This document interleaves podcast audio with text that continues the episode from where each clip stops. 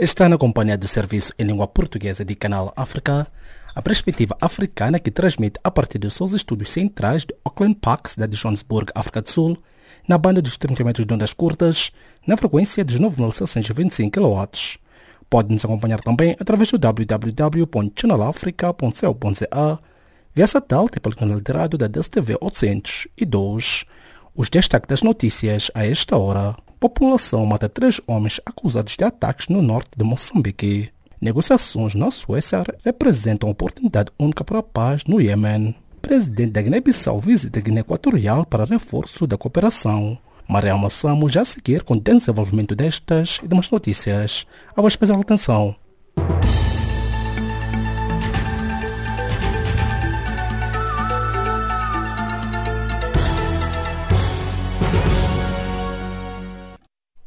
Saudações. Populares de 12 aldeias do distrito de Nangade, norte de Moçambique, mataram na quarta-feira 3 homens que supostamente fazem parte dos grupos armados que atacam a região. Capturaram 2, disseram nesta quinta-feira fontes locais. Segundo a mesma fonte, a população decidiu perseguir os supostos atacantes depois de desconhecidos terem queimado 56 casas entre a noite de terça-feira e madrugada de quarta-feira na aldeia de Lilongo, em Nangade, no fim de semana. Num terrorista da administração de Nangade foi queimado vivo num caminho da aldeia da Machava depois de o veículo ter sido incendiado por desconhecidos quando voltava da mata onde tinha ido apanhar castanhas de caju. As negociações iniciadas nesta quinta-feira na Suécia pelo governo e os rebeldes iemenitas representa uma oportunidade única de conduzir ao caminho da paz o país, devastado e ameaçado pela fome, declarou na abertura das discussões o mediador da ONU.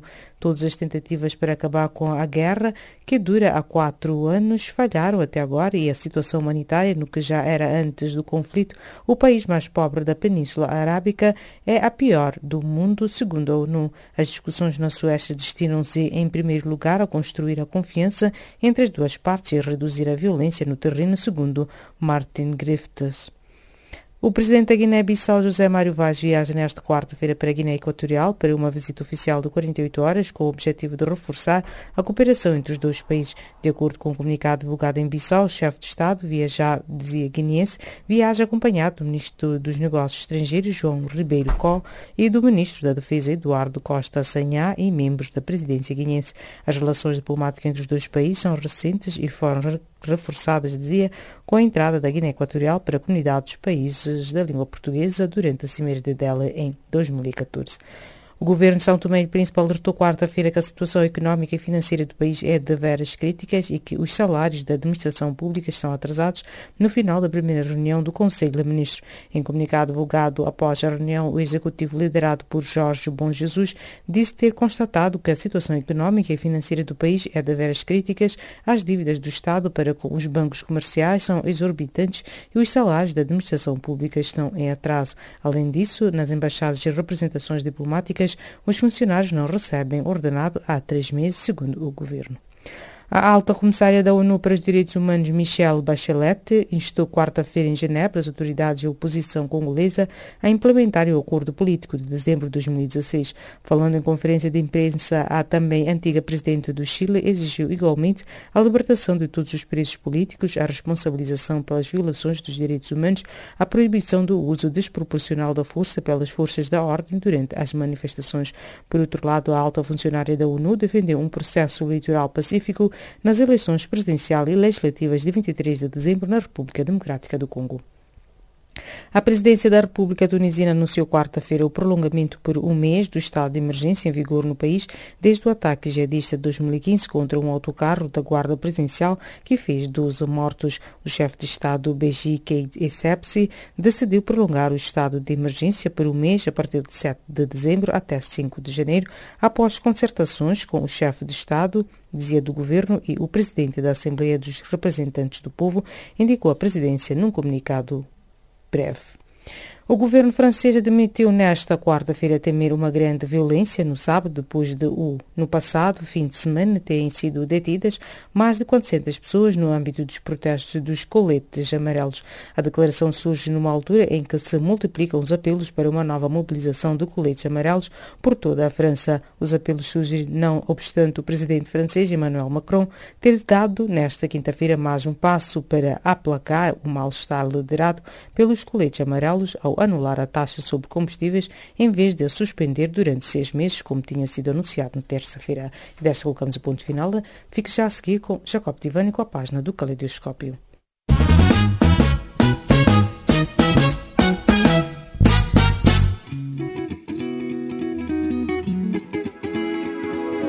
Caleidoscópio africano.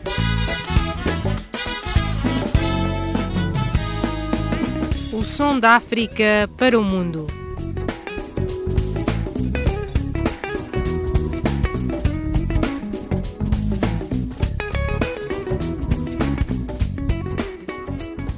Caleidoscópio africano.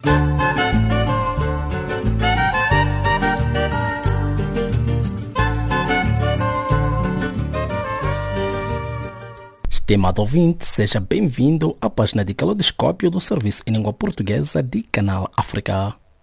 A opositora do regime ruandês Henri Guarra poderá cumprir pena de 22 anos de prisão caso seja condenada. Ela é acusada de supostamente incitar críticas contra o presidente Paul Kagame. Dr. Almeida Henriques, acadêmico e analista político angolano, elaborou.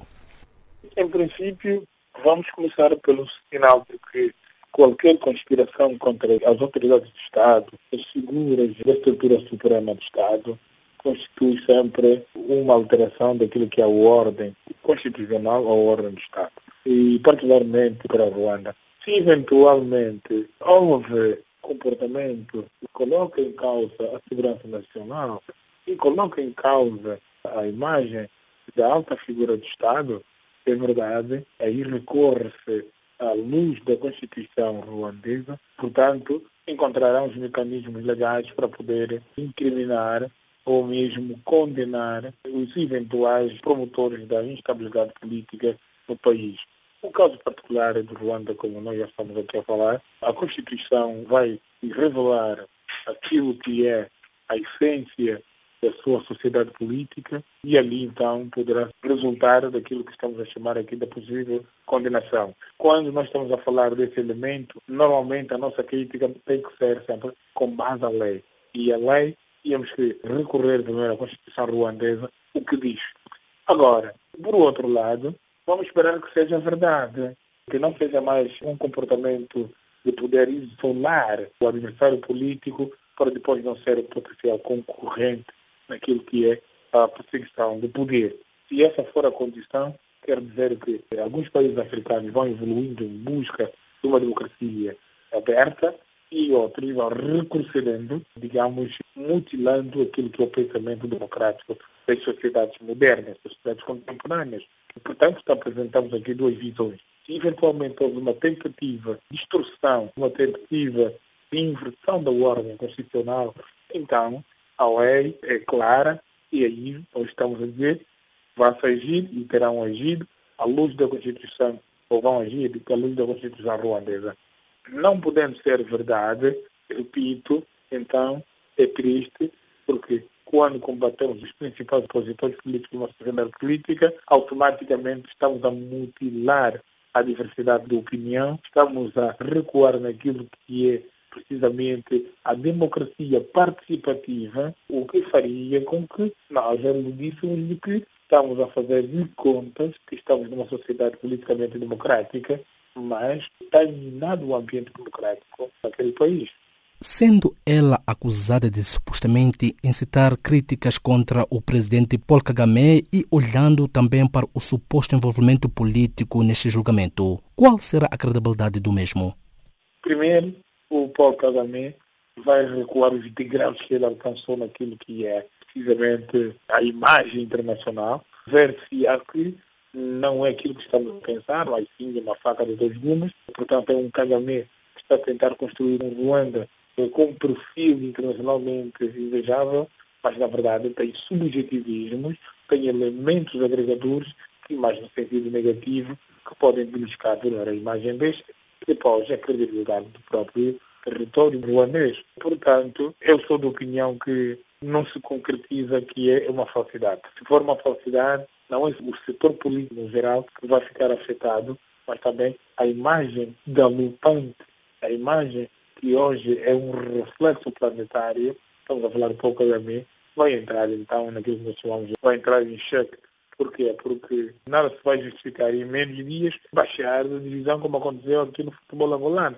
O 1º de agosto chegou numa fase, digamos, de referência internacional no que as competições africanas dizem respeito, mas depois, numa competição seguinte, vai tombar com uma equipa que não tem, em princípio, o mesmo traquejo.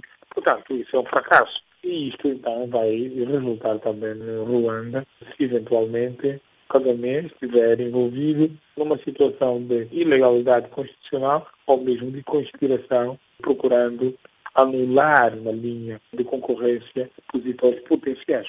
Caso N. Reguara seja condenada a esses 22 anos de prisão pelo Tribunal de Kigali, qual é o risco dessa decisão violar a liberdade de expressão e, consequentemente, silenciar a oposição neste país africano?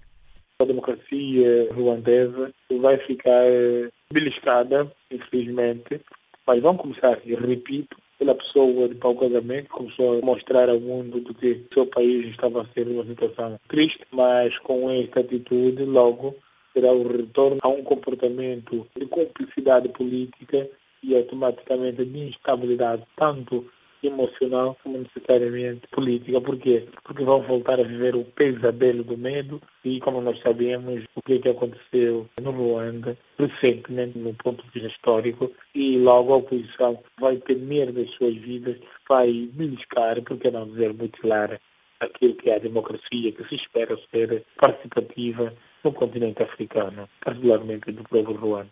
Organizações de direitos têm criticado o caso de Reguara, que também chamou a atenção de alguns no Congresso dos Estados Unidos da América. Perante esta pressão da comunidade internacional, qual espera ser a reação do governo liderado por Paul Kagame, que está no poder há 18 anos? Pois é, e a tal faca de dois gumes. Paul Kagame sabe que valia a pena terminar bem e vem começar a ler a história universal naquilo que é persistência no poder. Eu penso que algumas entidades políticas continuam permanentes perpetradas na filosofia que tinha sido apresentada pelo Machiavelli, que o mau líder, aquele que conquista o poder e não perdura no poder ou não demora no poder. Nós temos que ver em que contexto ele se posicionou assim. Eu acredito que os políticos da modernidade, sobretudo do continente africano, tenham lido muito mal às 48 leis de poder. Portanto, perdurar no poder tinha que ser num ambiente político antidemocrático. Eles agora estão a viver em democracia. Só há a possibilidade de ter dois mandatos. E quando assim termina, de facto, tem que se cumprir a Constituição. E ele sabe que, independentemente de poder agradar a comunidade internacional, mas o outro lado vai beliscando.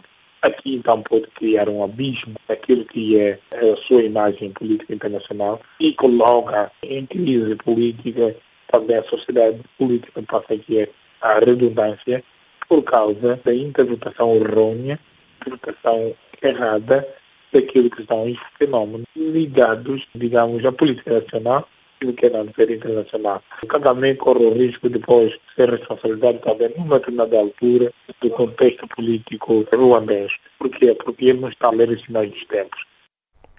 Palavras do Dr. Almeida Henriques, académico e analista político, fala-nos a par da capital angolana, Luanda.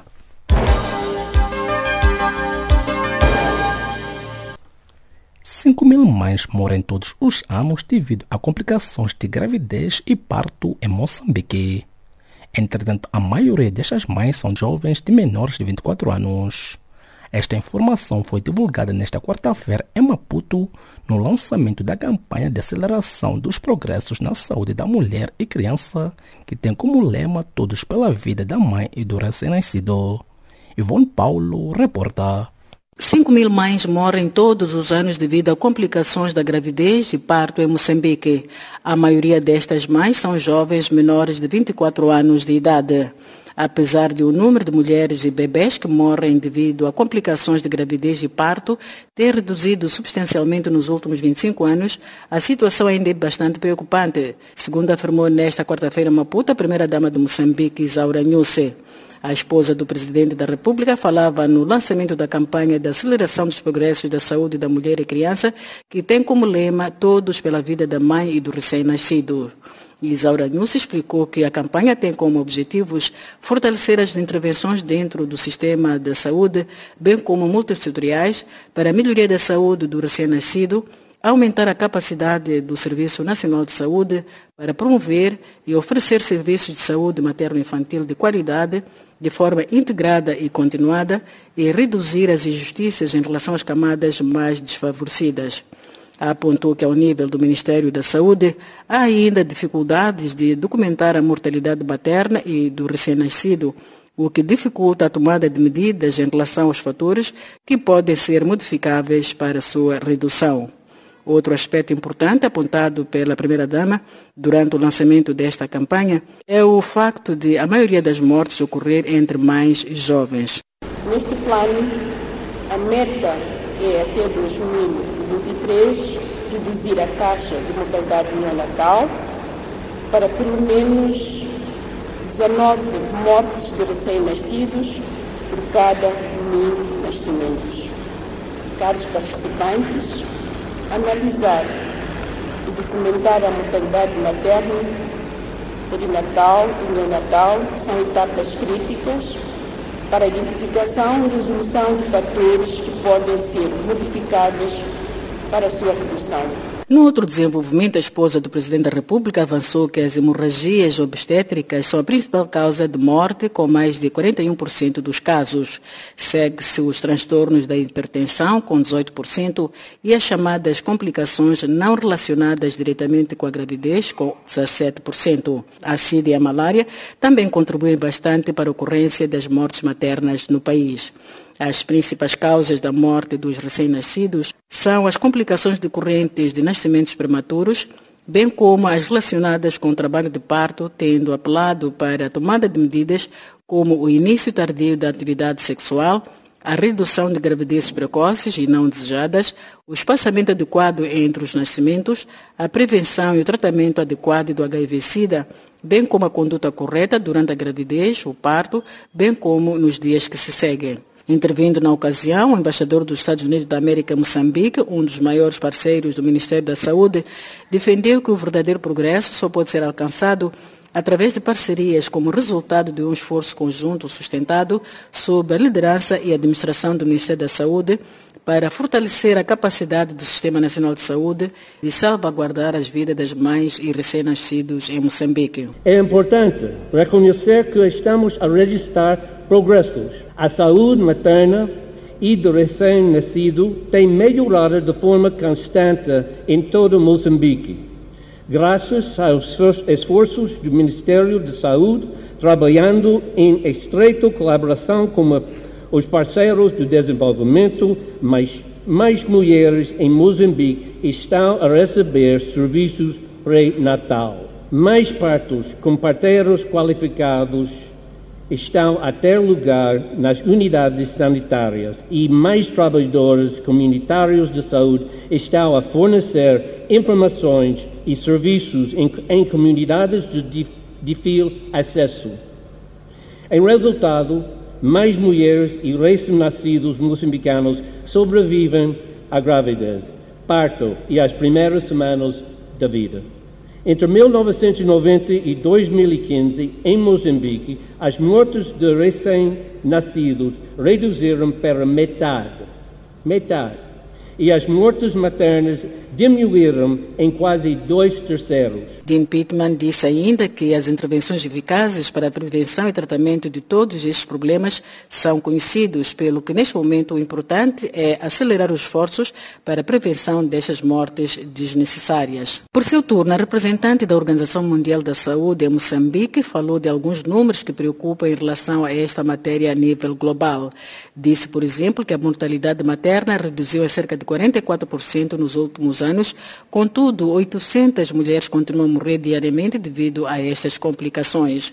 Sublinhou que este facto é mais preocupante porque 550 mortes ocorrem na África subsaariana. Jamila Cabral disse que em Moçambique este quadro é ainda mais preocupante porque mais de metade, nomeadamente 57% das primeiras gravidezes, ocorrem em meninas menores de 18 anos. Em relação à mortalidade de recém-nascidos, a representante da Organização Mundial da Saúde disse que cerca de 2,5 milhões de bebês morrem ao nascer ou durante o seu primeiro mês de vida no mundo. Destes, 1 milhão são da África subsaariana. A média é de 7 mil mortes por dia. Da beira no centro de Moçambique, Von Paulo para Canal África. De Moçambique, viajamos até o Burundi, onde o governo ordenou que o Conselho dos Direitos Humanos das Nações Unidas feche o seu escritório no país dentro de 2 meses. Por sua vez, o professor catedrático português José Francisco Pavia fez a seguinte leitura. Isto vai na sequência de um conjunto de ações que o governo do Burundi tem vindo a fazer e que, de facto, começam a tornar-se cada vez mais preocupantes, tendo em conta que está ao arrepio de tudo aquilo que são as organizações internacionais de defesa dos direitos humanos, etc. Temos assistido a uma situação de autoritarismo crescente por parte do governo do Burundi, e anotam-se todos os sintomas dessa situação quando começamos a ver que há enormes restrições à liberdade de imprensa, quando as organizações internacionais, sejam elas intergovernamentais, como é o caso das Nações Unidas, ou mesmo ONGs ou outras, que se atrevem a criticar ou a levantar algumas questões relativamente à situação dos direitos humanos no Burundi, são obrigadas a fechar, ou são perseguidas, ou são ameaçadas. E, portanto, temos todos esses ingredientes que nos mostram claramente que o governo do Burundi não está de todo na melhor das direções. E isto é muito preocupante porque não nos esquecemos que há uns anos atrás foi precisamente no Burundi e também no vizinho de Ruanda que aconteceu um dos piores genocídios em África de que há memória e que, portanto, de alguma maneira estamos aqui a vislumbrar que alguma coisa não está a correr outra vez bem nesse país, com perseguições étnicas por aí fora. Portanto, isto tem que ser devidamente tido em conta.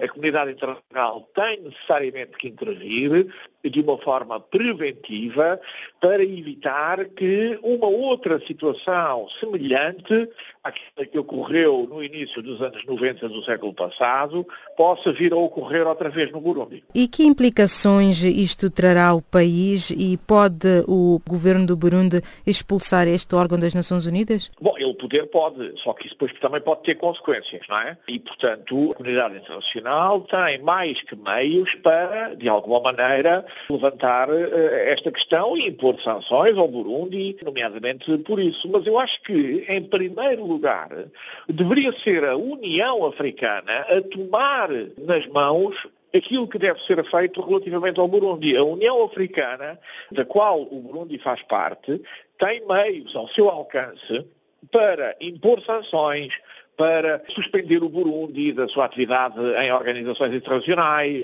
enfim, um conjunto de medidas que podem ser aplicadas ao Burundi, porque a deriva autoritária e os atropelos aos direitos humanos que temos assistido no Burundi são mais do que suficientes para que a União Africana possa agir. E, portanto, deveria ser, em primeiro lugar, a União Africana a resolver essa questão, até ao abrigo daquele velho princípio de que estão sempre a falar, que é os problemas africanos devem ser prioritariamente resolvidos por africanos. Pois cá está uma boa oportunidade para a União Africana agir. Sim, professor. E porquê é que a União Africana não faz nada para ajudar este país? Pois isso é uma boa pergunta que deveria ser feita à própria União Africana, mas eu penso que normalmente é sempre o mesmo problema. Há uma enorme reticência por parte dos órgãos da União Africana e até dos outros países africanos de se intrometerem naquilo que eles consideram ser os assuntos internos de outros países.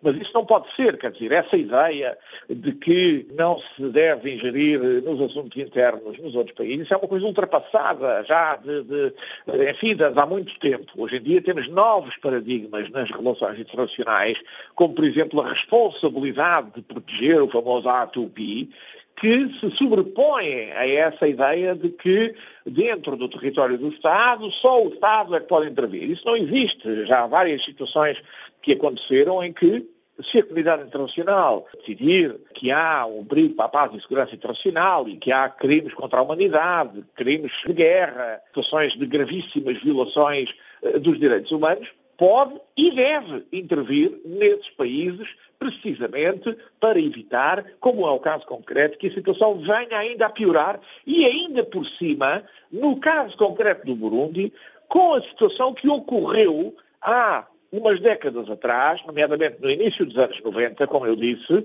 quando houve um terrível genocídio nesse país que culminou com a morte de quase 1 milhão de pessoas, quer no Burundi, quer no Ruanda. Portanto, temos aqui um exemplo concreto de que, para se evitar que qualquer coisa de semelhante possa acontecer outra vez, que a comunidade internacional deve agir. Deve agir de uma forma preventiva. E quem é que deve agir necessariamente e em primeiro lugar? A União Africana, que é precisamente quem tem os meios para o fazer. Agora resta saber é se tem a vontade. E eu às vezes tenho alguma dúvida que tenha essa vontade. Sim, professor. E com o recorrer desta crise no país, corre-se o risco de um novo genocídio? Bom, eu não estou a dizer que necessariamente seja isso que venha a acontecer. Agora, é um facto que já aconteceu e não foi assim há tanto tempo, veja lá.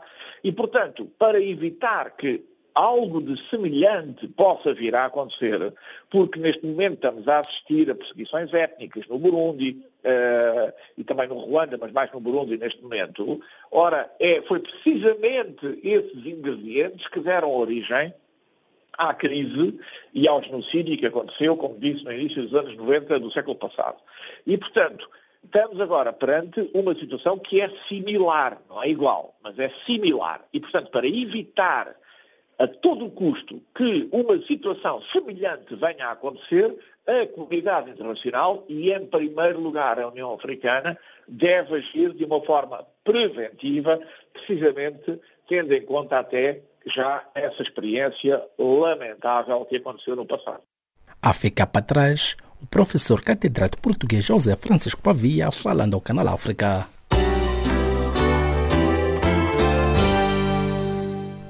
Do Burundi viajamos até Cabo Verde, onde o consumo de lagocéfalas, mais conhecido por peixe-sapo, pode levar à morte. A presença desse género nas costas das ilhas, em grandes cardumes e próximo das praias, preocupa as autoridades cabo-verdianas. Nélio dos Santos, a parte da Cidade da Praia, tem mais pormenores. O governo cabo-verdiano alertou para o avistamento de peixes do género lagocéfalos, vulgarmente conhecido por peixe-sapo, nas águas de Cabo Verde. O executivo avisa que este peixe é venenoso e a sua comercialização é proibida, por ser uma espécie muito tóxica. As autoridades garantem que estão a reforçar medidas de sensibilização e fiscalização. Este alerta foi agora reforçado pelo biólogo marinho Rui Freitas, que em entrevista à Rádio Pública de Cabo Verde avisa que a toxina desse peixe pode ser fatal para os humanos. Rui Freitas desincentiva, por isso, o seu consumo. Uma coisa importante aqui é a questão do consumo desses peixes dessa família que produz essa toxina. Mata com muita facilidade, é uma toxina muito potente. Está mais focado a toxina na pele, nos tecidos moles, nas vísceras, nas ovas.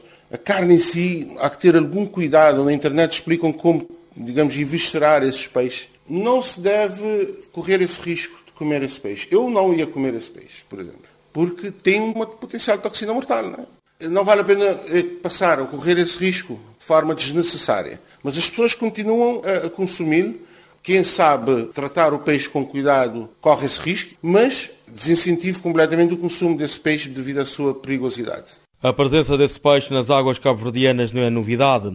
É a própria legislação do país que proíbe o seu consumo, mas o avistamento frequente de cardumes e a ocorrência de mortandade da espécie que está a dar à costa de algumas ilhas, são elementos que preocupam o biólogo Rui Freitas. O peixe está a aparecer morto no litoral, está a ter uma mortalidade oceânica que depois, com as correntes, é trazida à costa.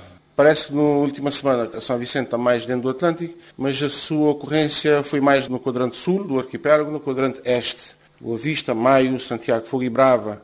Tem aparecido, mas eu acredito que há uma mortalidade associada a algum evento, algum aspecto relacionado com a mudança de temperatura, problemas de oxigênio mínimo que está muito descendente, a zona de oxigênio mínimo, pode ser toxina também.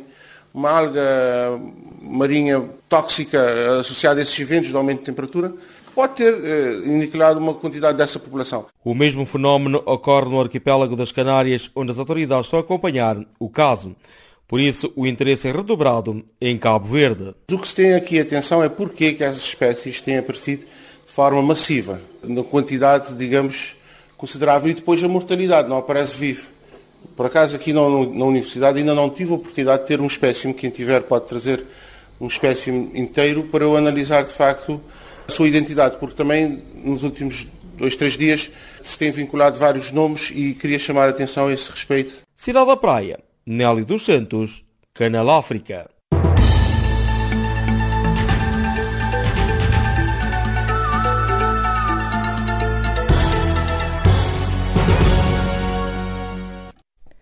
O resumo das notícias a esta hora. Populares de 12 aldeias do distrito de Nangade, norte de Moçambique, mataram na quarta-feira 3 homens que supostamente fazem parte dos grupos armados que atacam a região e capturaram 2, disseram nesta quinta-feira fontes locais. As negociações iniciadas nesta quinta-feira na Suécia pelo governo e os rebeldes iemenitas representam uma oportunidade única de conduzir ao caminho da paz o país devastado e ameaçado pela fome, declarou na abertura das discussões o mediador da ONU. O presidente da Guiné-Bissau, José Mário Vaz, viaja nesta quinta-feira para a Guiné-Equatorial para uma visita de 48 horas com o objetivo de reforçar a cooperação entre os 2 países. O governo de São Tomé e Príncipe alertou quarta-feira que a situação económica e financeira do país é de veras crítica e que os salários da administração pública estão atrasados no final da primeira reunião do Conselho de Ministros. A alta comissária da ONU para os Direitos Humanos, dizia Michelle Bachelet, instou quarta-feira em Genebra as autoridades e a oposição congolesa a implementarem o acordo de paz, dizia o acordo político de dezembro de 2016. A presidência da República Tunisina anunciou quarta-feira o prolongamento por um mês do estado de emergência em vigor no país desde o ataque jihadista de 2015 contra um autocarro da Guarda Presidencial que fez 12 mortos. O governo francês admitiu nesta quarta-feira temer uma grande violência no sábado, depois de no passado fim de semana terem sido detidas mais de 400 pessoas no âmbito dos protestos dos coletes amarelos. E desta colocamos o ponto final à recapitulação das notícias da política. Fique já a seguir com Jacob Tivani com a continuação do Caleidoscópio.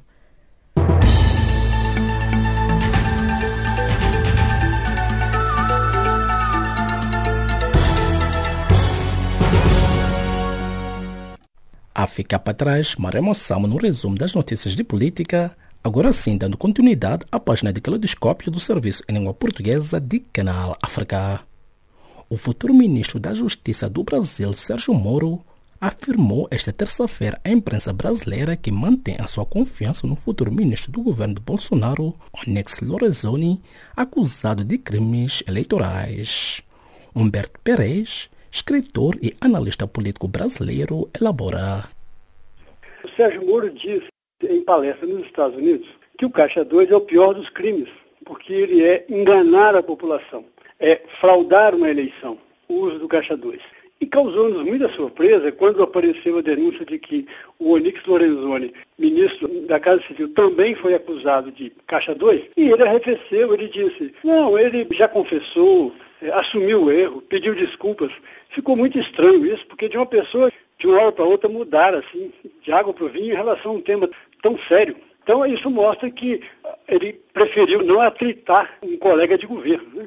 E este tipo de pronunciamento é mesmo feito por alguém que vai ser ministro ou esta confiança tem que ser apresentada por quem o escolhe, neste caso o presidente? Outra coisa que nos causou surpresa, porque normalmente essas declarações são dadas por quem nomeia o ministro. E, geralmente quem faz a nomeação é que diz, eu confio no meu ministro. Aí causou-nos surpresa, porque de repente o Sérgio Moro sai em defesa do, mas pronuncia como se fosse ele quem nomeou. E isso nos revelou um dado que já há uma discussão nos bastidores, de que Sérgio Moro será o próximo candidato à presidência da República. Então, o que nós deduzimos é que ele já está pensando na possibilidade de ser presidente. Foi tipo um ato falho da parte dele.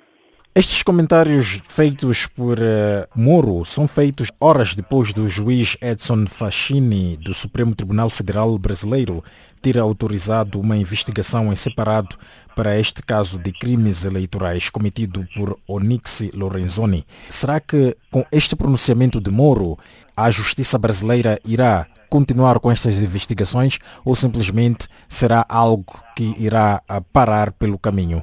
Olha, o que a gente percebe é que o golpe contra a Dilma e a prisão do Lula foi feito por um conluio mesmo, envolvendo o judiciário e as forças políticas e a parte mais forte da nossa mídia. O que nós vemos aí é a justiça mandando um recado, né, avisando que ainda tem o controle da situação. Porque o Sérgio Moro, quando vai para o governo, vai com a impressão de super-ministro com superpoderes. Eu acho que isso aí foi, de fato, o judiciário mandando um recado. Assim, olha, ganharam a eleição, mas vocês não vão mudar as regras ainda. As regras são essas, nós vamos continuar a investigar. É uma forma também de mostrar que existe uma disputa por hegemonia agora, nesse momento político, né? O judiciário dizendo que não vai ser intimidado por esses novos senhores do poder. Eu entendi mais ou menos um recado assim, sabe? Então o Moro saiu em defesa, mas, ao mesmo tempo, o judiciário depois manteve a investigação. Então, eles estão, assim, numa disputa entre o judiciário e as novas forças políticas. Eu creio, inclusive, que dentro em breve vão tentar mudar as leis para tirar um pouco esse ímpeto do judiciário que teve nos últimos anos, esse ativismo político. Mas, nesse caso aí da Caixa 2, não vai ter como, porque acabou de condenar muita gente para o Caixa 2 e não dá para aliviar para o novo governo. Quem estiver lá vai passar por isso também. Então, eu vejo isso como uma disputa, né, pela hegemonia política nesse momento do Brasil.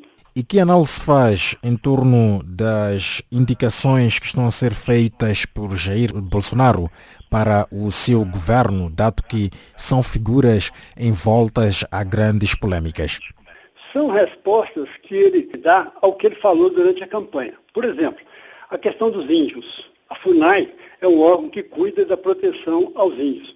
Ontem ele anunciou que a FUNAI vai pertencer ao Ministério da Agricultura. Nós sabemos que há um conflito de interesses, que o agronegócio disputa as terras indígenas e quer as terras indígenas para produzir soja, criar gado.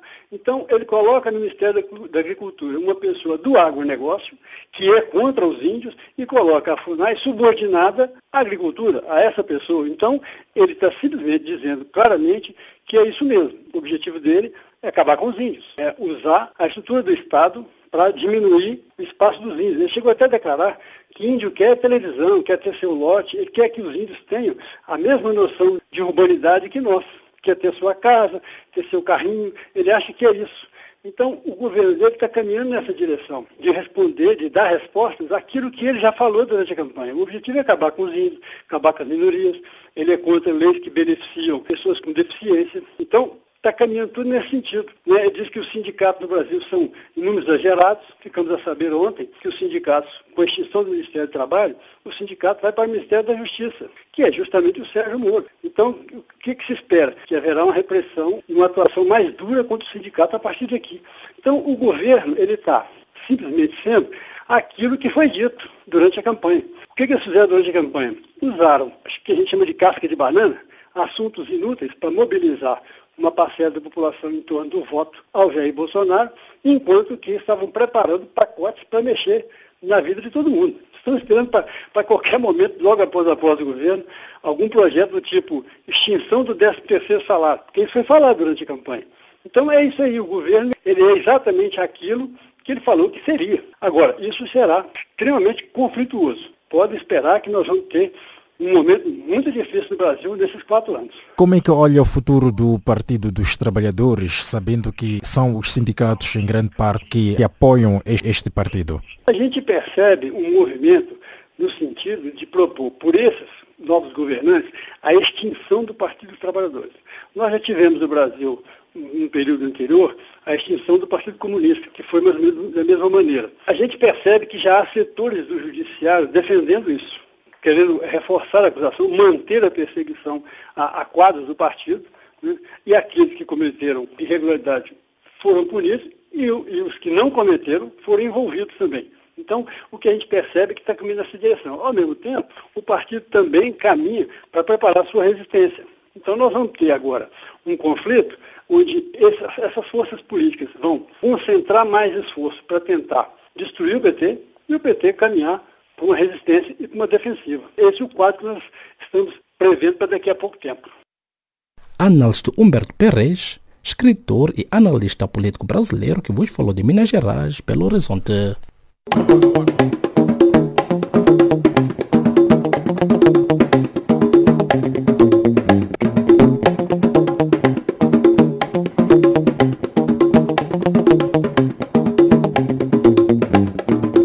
Avou-se especial atenção à página de cultura do Serviço em Língua Portuguesa de Canal África. O Ministério da Cultura e das Indústrias Criativas de Cabo Verde promove, através da Cesária Évora Academia de Arte CEAA, o concerto Conversa Aberta com o poeta cabo-verdiano Oswaldo Osório sob o tema Cantigas de Trabalho, Recolha e Processo de Pesquisa, esta quinta-feira, 6 de dezembro, no edifício CEAA, na Praia. Segundo a mesma fonte, a conversa aberta acontece com o intuito de criar memória documental sobre o processo criativo dos compositores e criadores cabo-verdianos. Um livro com depoimentos das diferentes gerações e etapas do percurso de televisão pública de Angola, da autoria do profissional reformado desta estação televisiva Augusto dos Santos, vai ser lançado esta sexta-feira em Luanda. Augusto Manuel dos Santos, mais conhecido por Augusto dos Santos, nasceu a 22 de janeiro de 1960 no Zento, província do Zaire. Uma exposição fotográfica intitulada Israel aos Olhos de Angola, apresentada esta quarta-feira em Luanda, capital angolana, marcou a festa do Hanuk, que para os judeus significa dedicação e vitória contra o antigo agressor, os gregos. No total foram expostos 18 quadros que retratam o Israel antigo e contemporâneo, entre os quais destacam fotos que mostram a festa do tabernáculo na capital israelita Tel Aviv, em que aparece uma caravana de angolanos a celebrarem o certame. Já em Moçambique, foi inaugurada esta quarta-feira no auditório do BCI em Maputo a exposição Diversidades, do artista plástico moçambicano Machakossa, composta por 24 obras de cerâmica em que predomina a moldagem. Diversidades ilustra a preocupação do artista com questões ambientais, em particular em relação à maneira como o ser humano se relaciona e explora recursos naturais. Mais conhecido por Machakossa no meio artístico, José Eugênio Costa nasceu na então cidade de Lourenço Marques, hoje Maputo, em 1974. Em Cabo Verde, o Centro Cultural Português do Mindelo traz para São Vicente uma extensão do Festival de Cinema Itinerante de Língua Portuguesa, Festin, com mais 2 filmes que vão ser exibidos nesta sexta-feira e sábado.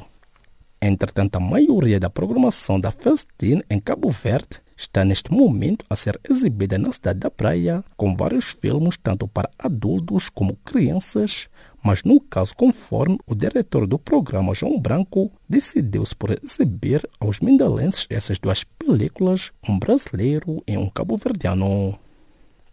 Advogados afirmaram na quarta-feira ter retirado várias denúncias contra a atriz egípcia acusada de incitação à libertinagem por ter usado um vestido transparente na semana passada, isto durante a cerimônia de encerramento do Festival Internacional de Cinema do Cairo.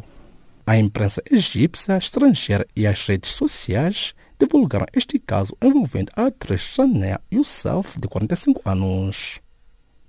A Direção-Geral do Patrimônio Cultural vai propor ao governo português a classificação da Ponte 25 de Abril como Monumento de Interesse Público. Recorde-se que a autorização para a instrução da classificação iniciou-se em 2013, quando se começaram a desenvolver propostas sob o parecer da Direção-Geral do Patrimônio Cultural. A comitiva do Carnaval Mindalense, constituída por 18 elementos de grupos carnavalescos de Cabo Verde, que compõem a Liga Independente dos Grupos Oficiais do Carnaval de São Vicente e da Câmara Municipal de São Vicente, estão no Brasil para um intercâmbio de 12 dias. E desta, despedimos de mais uma edição da página de cultura do Serviço em Língua Portuguesa de Canal África.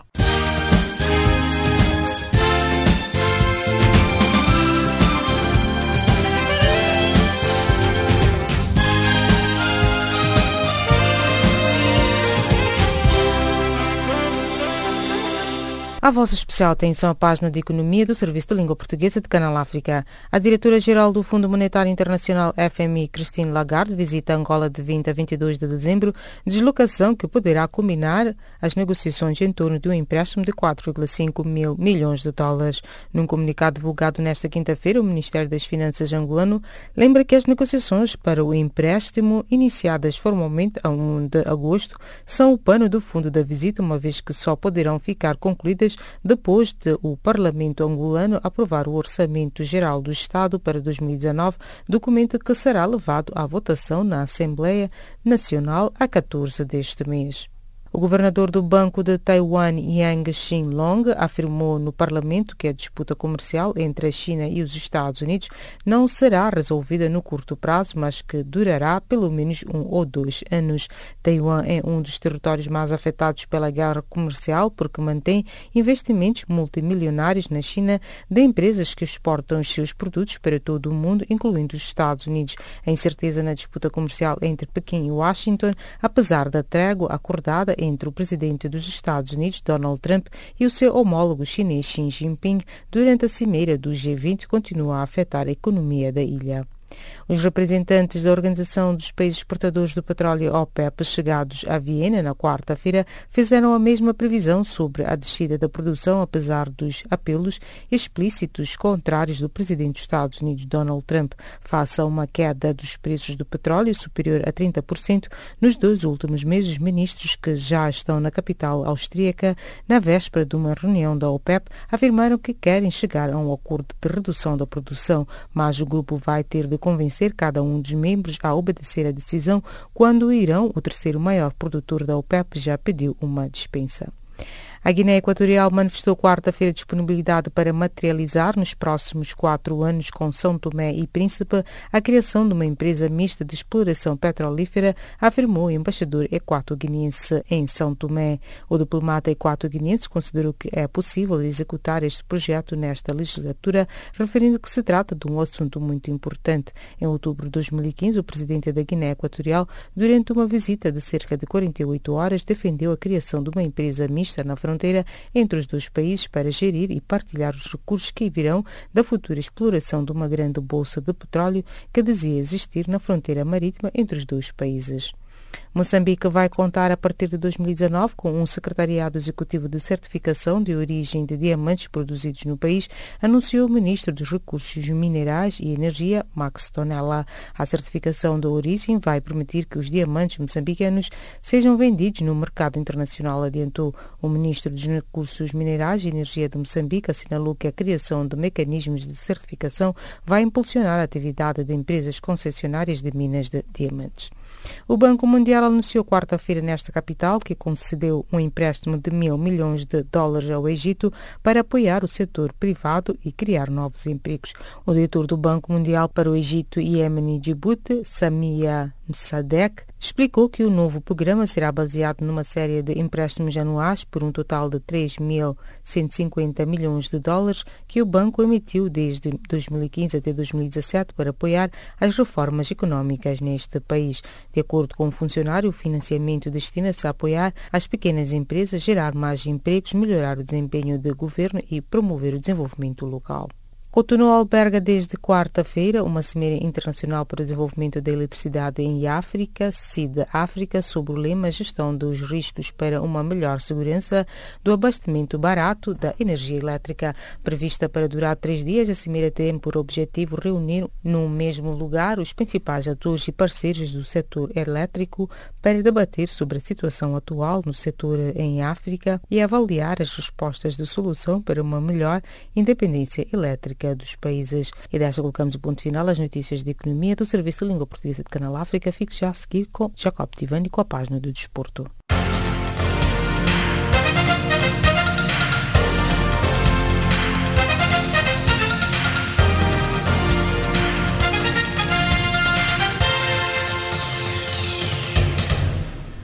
Bem-vindos à resenha desportiva do Serviço em Língua Portuguesa de Canal África. A Assembleia Geral das Nações Unidas aprovou uma resolução que reconhece explicitamente o poder do desporto de contribuir para fazer do desenvolvimento sustentável uma realidade em particular a Agenda 2030, enquanto o plano da ONU para transformar o mundo em benefício de todos. Num comunicado distribuído esta semana em Nova York, Estados Unidos, a Assembleia Geral indica que a nova resolução incentiva os Estados-membros da ONU a enfatizar o uso do desporto como vínculo a promover o desenvolvimento sustentável, respeitar e facilitar a inclusão social, a prevenção dos conflitos e a consolidação da paz. As equipas moçambicanas de voleibol, Autoridade Tributária em masculinos e Universidade Pedagógica em femininos qualificaram-se esta quarta-feira para as meias finais do Campeonato Africano de Clubes Campeões Zona 6 de voleibol em seniores. Entretanto, nas meias finais a realizarem-se na quinta-feira, a Autoridade Tributária joga com o Zé Wolves do Zimbábue, enquanto a Universidade Pedagógica bate com Max Timela, também do Zimbábue. A Seleção Nacional Angolana Sênior Feminina de Handebol defronta esta quinta-feira a República Democrática do Congo em jogo referente à quarta jornada do Campeonato Africano que decorre na cidade de Brazzaville. A Angola soma 4 pontos na segunda posição do Grupo B, enquanto a República Democrática do Congo ocupa a terceira posição com 3 pontos, num grupo liderado pela anfitriã Congo-Brazzaville com 5 pontos. A União Desportiva do Songo de Moçambique foi eliminada esta quarta-feira da corrida à fase de grupos da Liga dos Campeões Africanos de Futebol, ao perder diante do Nkana FC da Zâmbia por 1 bola sem resposta, isto em jogo da segunda mão dos 16avos de final. Com a eliminação da União Desportiva do Songo, Moçambique fica sem representantes nas afrotaças. O Petro de Luanda de Angola venceu esta quarta-feira o Orapa United do Botswana por 2 bolas sem resposta, avançando para a segunda preliminatória da Taça da Confederação. Desta forma, o Petro fica como único representante da Angola nas afrotaças, depois de 1º de agosto, o tricampeão angolano ter sido eliminado pelo AS-Oto da República Democrática do Congo na Liga dos Campeões por 2 bolas sem resposta. As equipas da Académica e Sporting da Praia, ambas da região desportiva de Santiago Sul, disputam a 15 de dezembro próximo no Estádio Nacional a final da primeira Supertaça de Cabo Verde, prova promovida pela Federação Cabo-Verdiana de Futebol. O jogo, de acordo com a Federação Cabo-Verdiana de Futebol, afigura-se como a primeira competição do organismo que dirige o futebol cabo-verdiano na nova época desportiva, a de 2018-2019. O segundo vice-presidente da Federação São Tomense de Futebol, Jaci Ramos, demitiu-se das funções a 1 mês das eleições do organismo pela alegada ingerência política nos assuntos internos da instituição presidida por Nino Monteiro, sob-se da fonte oficial em São Tomé. Jaci Ramos, que foi ao longo dos últimos tempos um dos aliados fortes de Nino Monteiro, denunciou que para além dele existem outros membros da comissão executiva da instância reitora do futebol santomense que estão a ser excluídos. O Estádio da Luz vai ser o palco dos 2 primeiros encontros de Portugal no Grupo B de qualificação para o Europeu 2020, em 22 e 25 de março de 2019, face à Ucrânia e Sérvia, respectivamente. Segundo anunciou a Federação Portuguesa de Futebol, os 2 encontros separados por 3 dias têm ambos início às 19h45 no Reduto do Benfica, em Lisboa.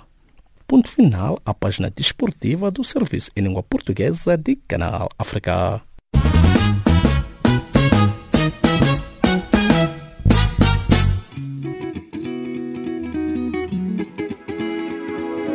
Caleidoscópio africano.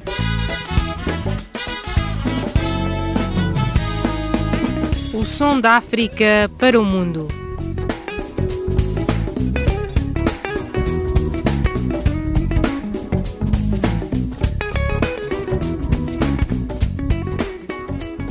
Caleidoscópio africano.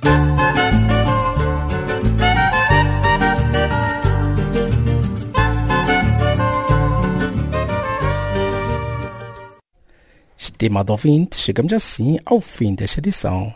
Edição esta que chegou ao cargo de Charles Kumalo, na produção e apresentação de Jacob Tivani, Maria Moção, Milton Malulak e nos quadros técnicos de Revelino Ibrahim.